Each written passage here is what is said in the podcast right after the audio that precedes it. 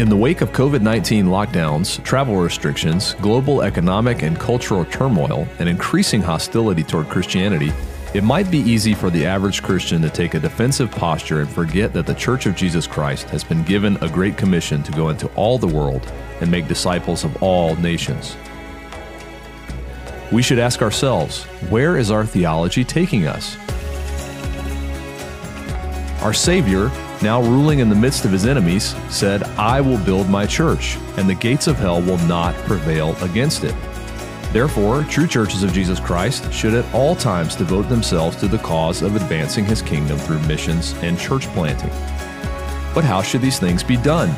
We stand amidst the wreckage of a century full of the spread of evangelical pragmatism and false doctrines, which were often championed by armies of churchless pioneer missionaries and parachurch organizations. As a Reformed Baptist, we desire to return to simple obedience to Jesus Christ and the Word of God. Christians must seek to accomplish the Great Commission in the way that He commanded. Local churches must lead the way. We hope you can join us for the first annual Covenant Conference in Louisville, Kentucky, taking place on March 17th through the 19th, 2022. We will hear from Paul Washer, Tom Nettles, Sam Waldron, and John Miller, who will encourage us both to think biblically about the practice of missions and church planning and to commit ourselves afresh to these vital responsibilities given to us by our Lord Jesus Christ. To learn more or register today, visit covcon.org. That's covcon.org.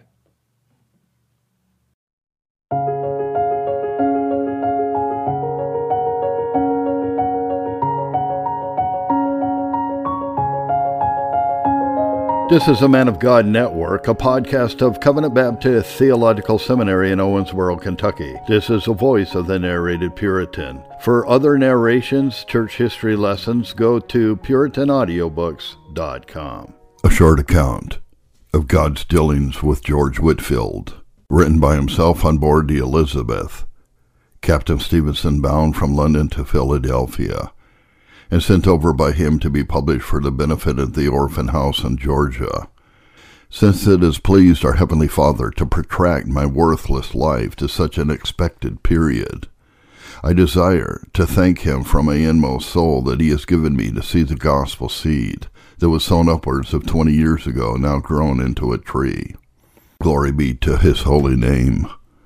Multitudes, both in England, Scotland, Wales, and Ireland, and various parts of North America, have been brought to lodge under the branches of it. How far it is yet to spread can be known only to him with whom the residue of the Spirit is. At present, thanks be to God, the prospect is promising.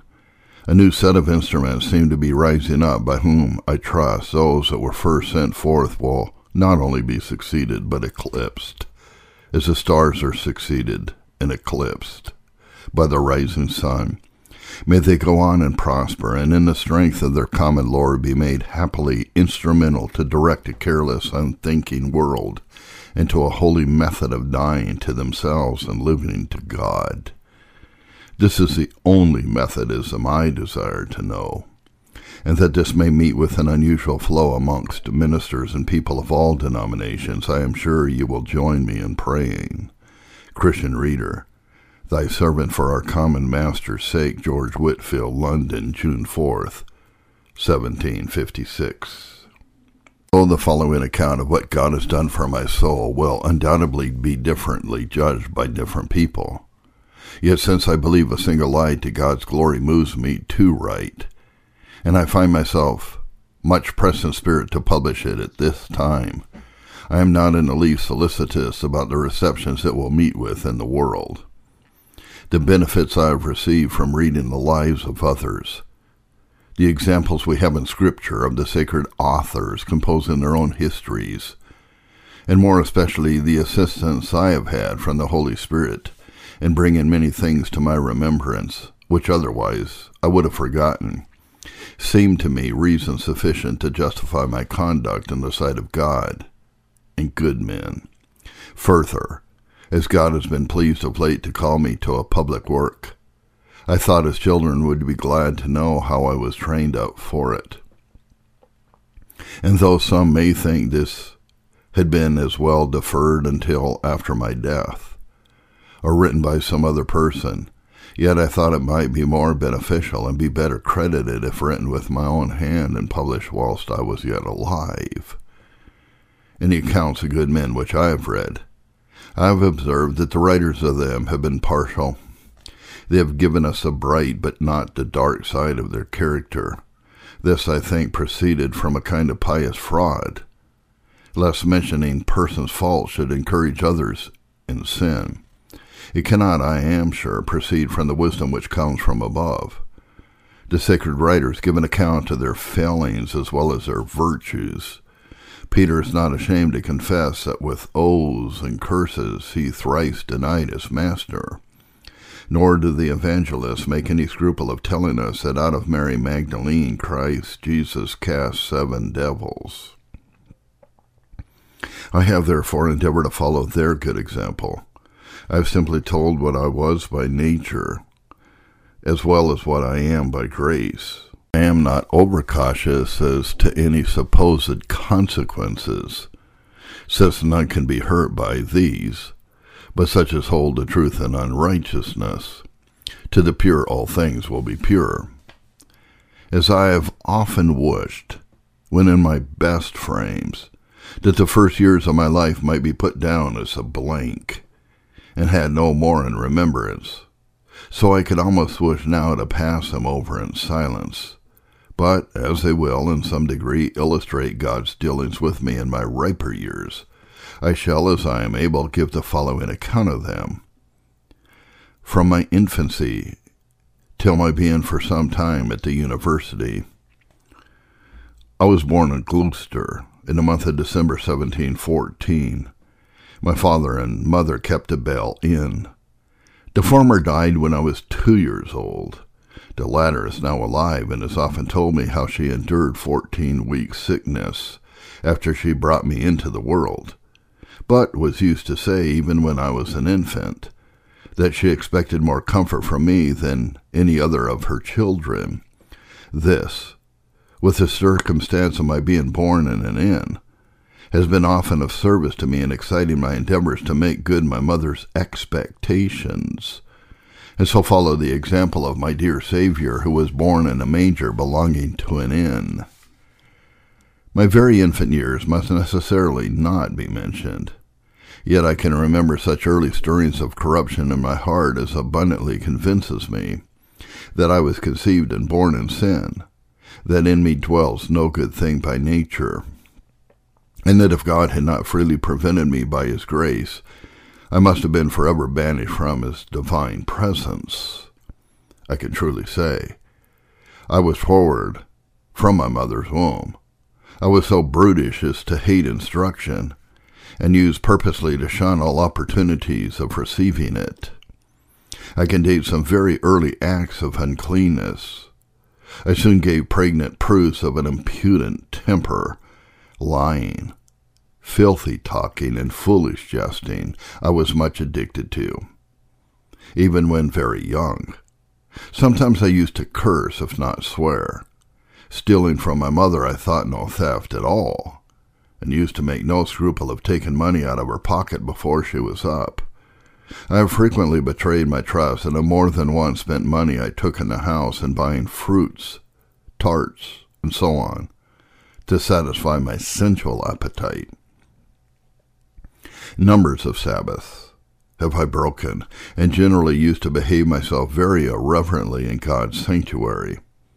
Much money have I spent in plays and in the common entertainments of the age.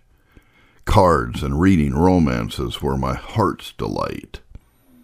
Often have I joined with others in playing roguish tricks, but was generally, if not always, happily detected. For this I have often since and do now bless and praise God. It would be endless to recount the sins and offenses of my younger days. They are more in number than the hairs of my head. My heart would fail me at the remembrance of them, was I not assured that my Redeemer lives, ever to make intercession for me. However, the young man in the gospel might boast how he had kept the commandments from his youth with shame and confusion of face. I confess that I have broken them all from my youth. I disclaim any such thing. If I trace myself from my cradle to my manhood, I can see nothing in me but a fitness to be damned. I speak the truth in Christ. I lie not.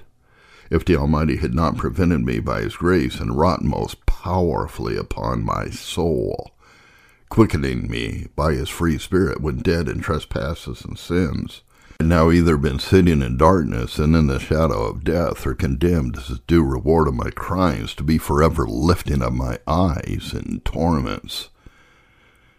But such was the free grace of God to me, that though corruption worked so strongly in my soul, and produced such early and bitter fruits, Yet I can recollect very early movements of the blessed Spirit upon my heart, sufficient to satisfy me that God loved me with an everlasting love and separated me even from my mother's womb for the work to which he afterwards was pleased to call me. I had some early convictions of sin, and once I remember when some persons, as they frequently did, made it their business to tease me I immediately retired to my room and, kneeling down with many tears, prayed over that psalm in which David so often repeats these words But in the name of the Lord will I destroy them. I was always fond of being a clergyman, used frequently to imitate the ministers, reading prayers and so on. Part of the money I used to steal from my parent I gave to the poor, and some books I privately took from others for which I have since restored fourfold. I remember were books of devotion. My mother was very careful of my education and always kept me in my tender years, for which I can never sufficiently thank her, from intermeddling in the least with the public business. About the tenth year of my age, it pleased God to permit my mother to marry a second time. It proved what the world would call an unhappy match as for temporals but God overruled it for good. It set my brethren upon thinking more than otherwise they would have done, made an uncommon impression upon my own heart in particular. When I was about twelve, I was placed at a school called St. Mary de Crypt in Gloucester, the last grammar school I ever went to. Having a good elocution and memory, I was remarked for making speeches before the corporation at their annual visitations. But I cannot say I felt any drawings of God upon my soul for a year or two, saving that I laid out some of the money that was given me on one of those forementioned occasions in buying Ken's Manual for Winchester Scholars, a book that had much affected me when my brother used to read it in my mother's troubles and which for some time after I bought it was of great benefit to my soul. During the time of my being at school, I was very fond of reading plays, and have kept from school for days together to prepare myself for acting them. My master, seeing how mine and my schoolfellows' vein ran, composed something of this kind for us himself, and caused me to dress myself in girls' clothes, which I'd often done, to act a part before the corporation.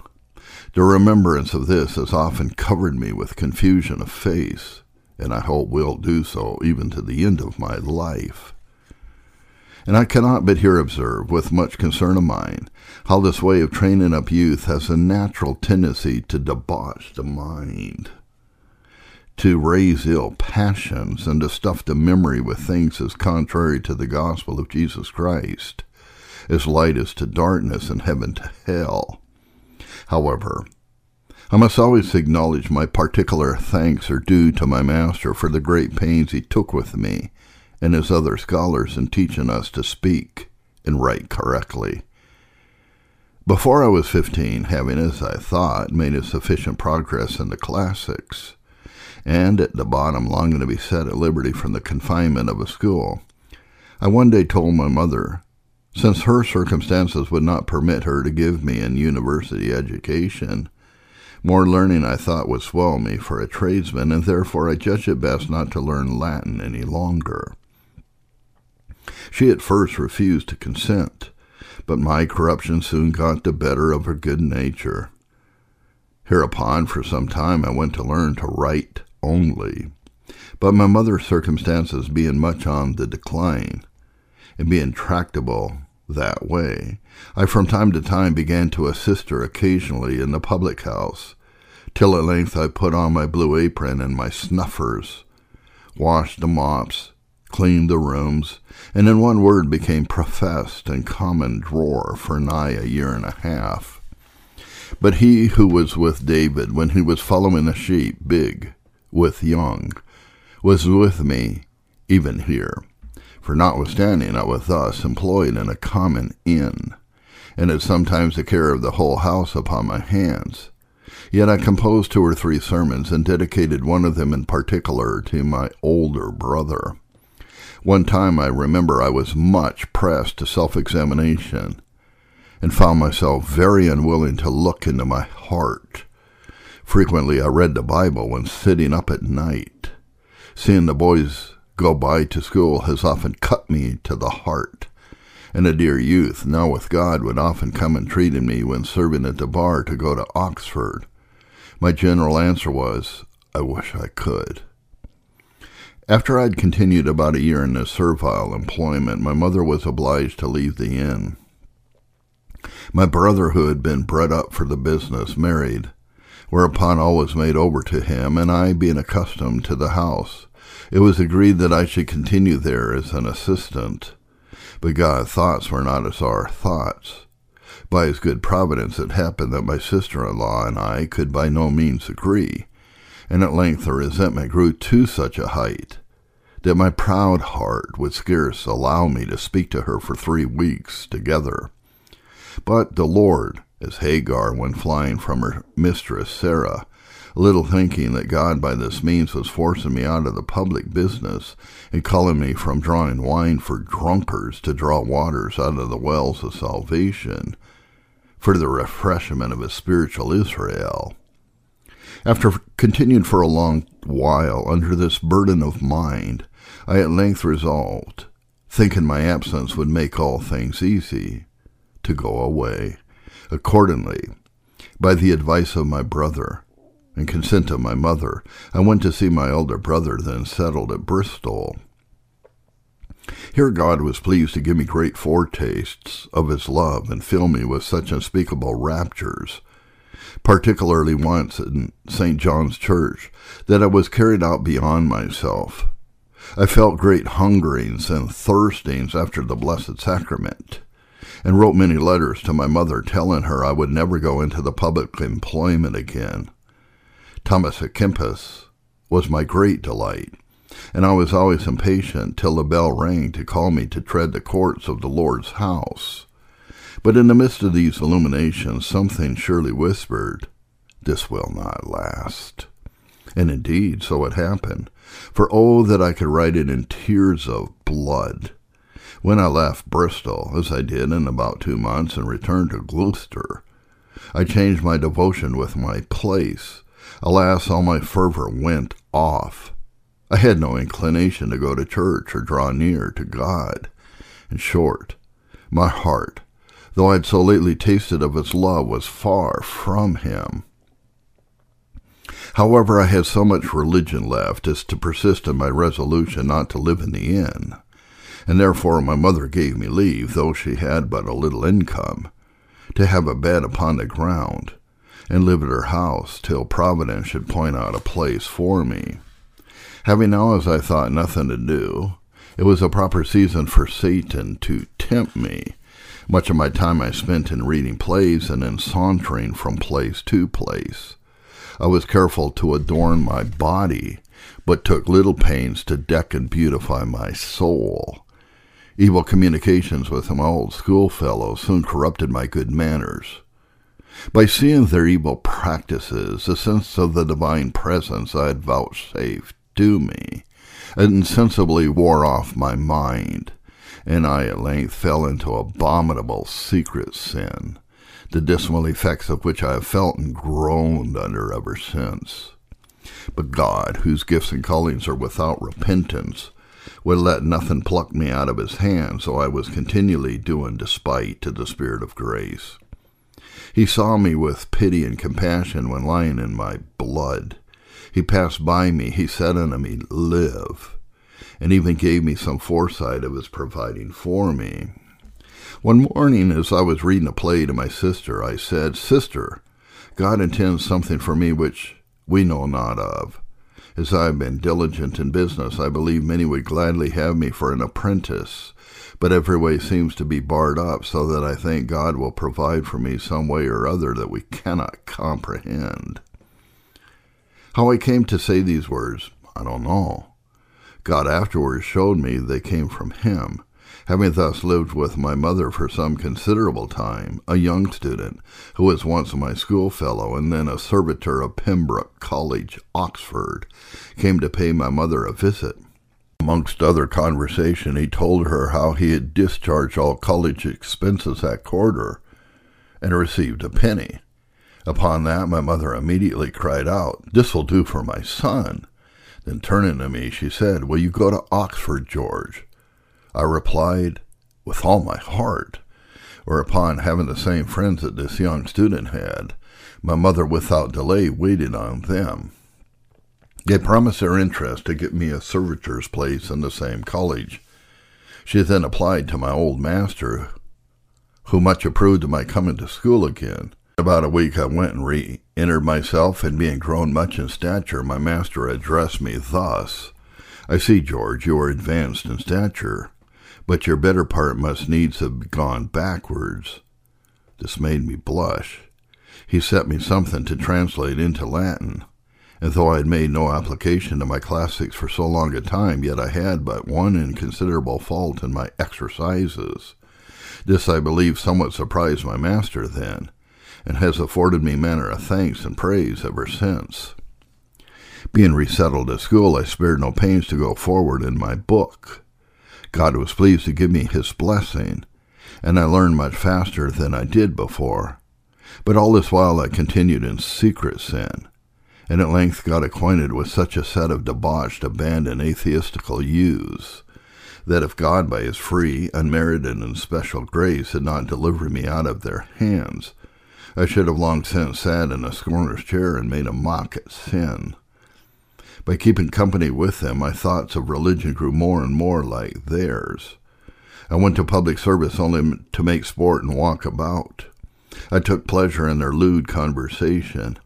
I began to reason as they did, and to ask why God had given me passions, and not permitted me to gratify them, not considering that God did not originally give us these corrupt passions, and that he had promised help to withstand them if we would ask it of him. In short, I soon made a very great proficiency in the school of the devil. I affected to look rakish, and was in a fair way of being as infamous as the worst of them. But oh, stupendous love! God even here stopped me when running on in a full career to hell. For just as I was upon the brink of ruin, he gave me such a distaste of their principles and practices that I discovered them to my master, who soon put a stop to their proceedings. Being thus delivered out of the snare of the devil, I began to be more and more serious, and felt God at different times working powerfully and convincingly upon my soul. One day in particular, as I was coming downstairs and overheard my friends speaking well of me, God so deeply convicted me of hypocrisy that though I had formed frequent but ineffectual resolutions before, yet I had then power given me over my secret and darling sin. Notwithstanding, some time after being overtaken in liquor, as I have been twice or thrice in my life, Satan gained his usual advantage over me again. An experimental proof to my poor soul how that wicked one makes use of men as machines working them up to just what he pleases when by intemperance they have chased away the Spirit of God from them.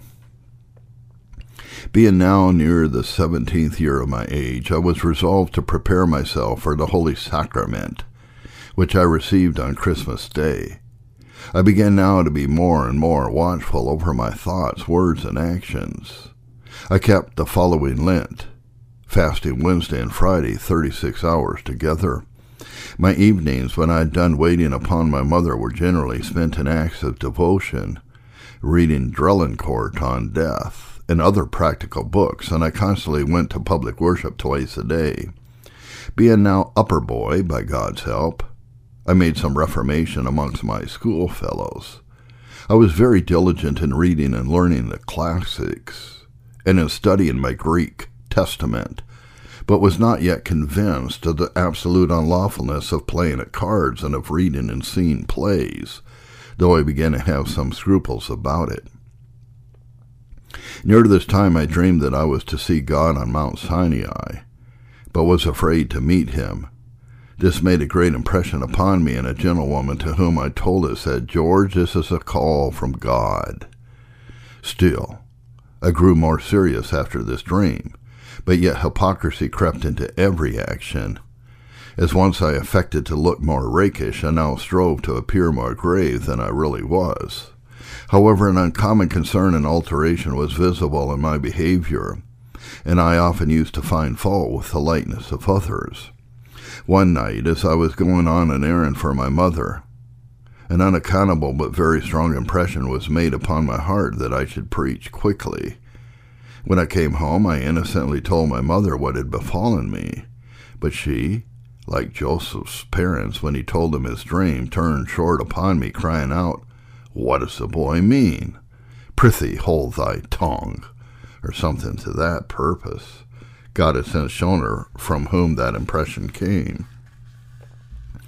For about twelve months, I went on in a round of duties, receiving the sacrament monthly, fasting frequently, attending constantly on public worship, and praying often more than twice a day in private. One of my brothers used to tell me he feared this would not hold long, and that I should forget all when I came to Oxford.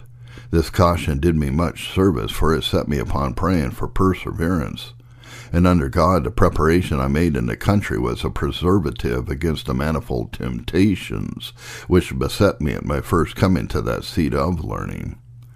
Being now eighteen years old, it was judged proper for me to go to the university. God had sweetly prepared my way. The friends before applied to recommend me to the master of Pembroke College, Another friend took us ten pounds upon bond, which I have since repaid, to defray the first expense of entering, and the master, contrary to all expectations, admitted me servitor immediately. Soon after my admission, I went and resided, and found my having been used to a public house was now of service to me. For many of the servitors being sick at my first coming up, by my diligent and ready attendance, I ingratiated myself into the gentleman's favor so far that many who had it in their power chose me to be their servitor. This much lessened my expense, and indeed God was so gracious that with the profits of my place and some little presents made me by my kind tutor for almost the first three years, I did not put all my relations together to above twenty four pounds expense and it has often grieved my soul to see so many young students spending their substance in extravagant living, and by this entirely unfitting themselves for the prosecution of their studies. I had not long been at the university before I found the benefit of the foundation I had laid in the country for a holy life. I was quickly solicited to join in their excess of riot, with several who lay in the same room. God, in answer to prayers before put up, gave me grace to withstand them, and once in particular, it being cold, my limbs were so benumbed by sitting alone in my study, because I would not go out amongst them, that I could scarce sleep all night. But I soon found the benefit of not yielding, for when they perceived they could not prevail, they let me alone as a singular odd fellow. All this while I was not fully satisfied with the sin of playing at cards and reading plays till God upon a fast day was pleased to convince me. For taking a play to read a passage out of it to a friend, God struck my heart with such power that I was obliged to lay it down again. And blessed be his name, I have not read any such book since. Before I went to the university, I met with William Law's serious call to a devout and holy life, but had not then money to purchase it. Soon after my coming to the university, Seeing a small edition of it in a friend's hand, I soon procured it. God worked powerfully upon my soul, as he has since upon many others, by that and his other excellent treatise upon Christian perfection. I now began to pray and sing psalms thrice every day, besides morning and evening, and to fast every Friday, and to receive the sacrament at a parish church near a college, and at the castle where the despised Methodists used to receive once a month. The young men so called were then much talked of at Oxford. I had heard of and loved them before I came to the university, and so strenuously defended them when I heard them reviled by the students that they began to think I also in time should be one of them. For above a year my soul longed to be acquainted with some of them, and I was strongly pressed to follow their good example. When I saw them go through a ridiculing crowd to receive the Holy Eucharist at St. Mary's. At length, God was pleased to open a door. It happened that a poor woman in one of the workhouses had attempted to cut her throat, but was happily prevented. Upon hearing of this, and knowing that both the Wesleys were ready to every good work, I sent a poor apple woman of our college to inform Mr. Charles Wesley of it, charging her not to discover who sent her. She went, but contrary to my orders, told my name. He having heard of my coming to the castle in a parish church sacrament, and having met me frequently walking by myself, followed the woman when she was gone away, and sent an invitation to me by her to come to breakfast with him the next morning. I thankfully embraced the opportunity, and blessed be God, it was one of the most profitable visits I had ever made in my life. My soul at that time was athirst for some spiritual friends to lift up my hands when they hung down, and to strengthen my feeble knees. He soon discovered it, and like a wise winner of souls made all his discourses tend that way. And when he had put into my hands Professor Francke's treatise against a fear of man, and a book entitled The Country Parson's Advice to His Parishioners, the last of which was wonderfully blessed to my soul, I took my leave. In a short time he let me have another book entitled The Life of God and the Soul of Man, and though I had fasted, watched, and prayed, and received the sacrament so long, yet I never knew what true religion was until God sent me that excellent treatise by the hands of my never to be forgotten friend. At my first reading, I wondered what the author meant by saying that some falsely place religion in going to church, doing hurt to no one but being constant in the duties of the closet, and now and then reaching out their hands to give alms to their poor neighbors. Alas, I thought, if this isn't true religion, what is? God soon showed me.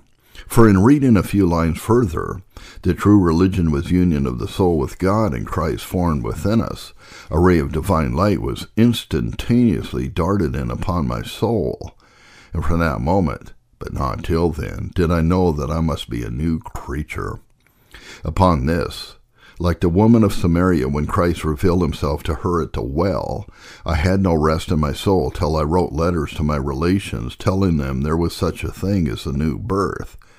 I imagine they would have gladly received it, but alas, my words seemed to them as idle tales.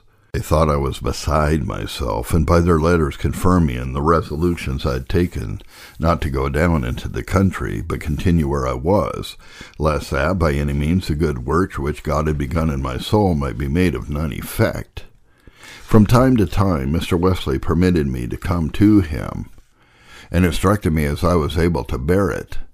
By degrees, he introduced me to the rest of his Christian brethren they built me up daily in the knowledge and fear of God and taught me to endure hardness like a good soldier of Jesus Christ.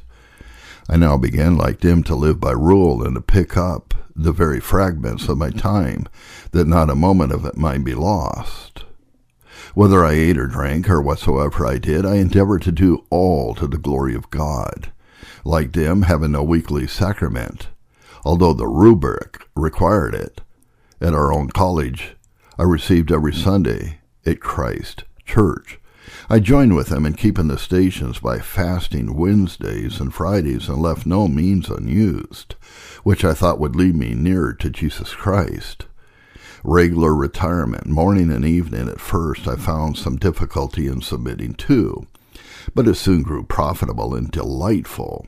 As I grew ripe for such exercises, I was from time to time engaged to visit the sick and the prisoners, and to read to poor people, till I made it a custom, as most of us did, to spend an hour every day in doing acts of charity. The course of my studies I soon entirely changed.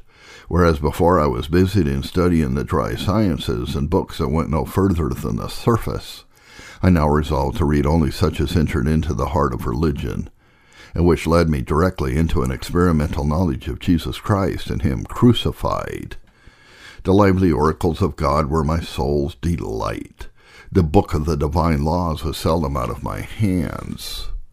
I meditated therein day and night, and ever since that, God has made my way signally prosperous and given me abundant success. God enabled me to do much good to many, as well as to receive much from the despised Methodists, and made me instrumental in converting one who has lately come into the church, and I trust will prove a burning and a shining light. Several short fits of illness was God pleased to visit, and to try me with, after my first acquaintance with Mr. Wesley. My new convert was a helpmeet for me in those and in all other circumstances and in company with him and several other Christian friends did I spend many sweet and delightful hours. Never did persons, I believe, strive more earnestly to enter in at a strait gate. They kept their bodies under even to an extreme. They were dead to the world and willing to be accounted as the dung and offscouring of all things, so that they might win Christ. Their hearts glowed with the love of God, and they never prospered so much in the inward man as when they had all manner of evil spoken against them falsely without. Many came amongst them for a while, who in time of temptation fell away. The displeasure of a tutor or head of a college, the changing of a gown from a lower to a higher degree, above all a thirst for the praise of men more than that which comes from God, and servile fear of contempt, caused numbers that had set their hand to the plow shamefully to look back.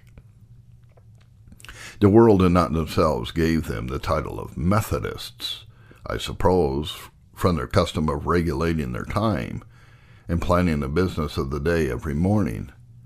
Mr. John and Charles Wesley were two of the first that thus openly dared to confess Christ, and they, under God, were the spiritual fathers of most of them. They had the pleasure of seeing the work of the Lord prosper in their hands before they went to Georgia.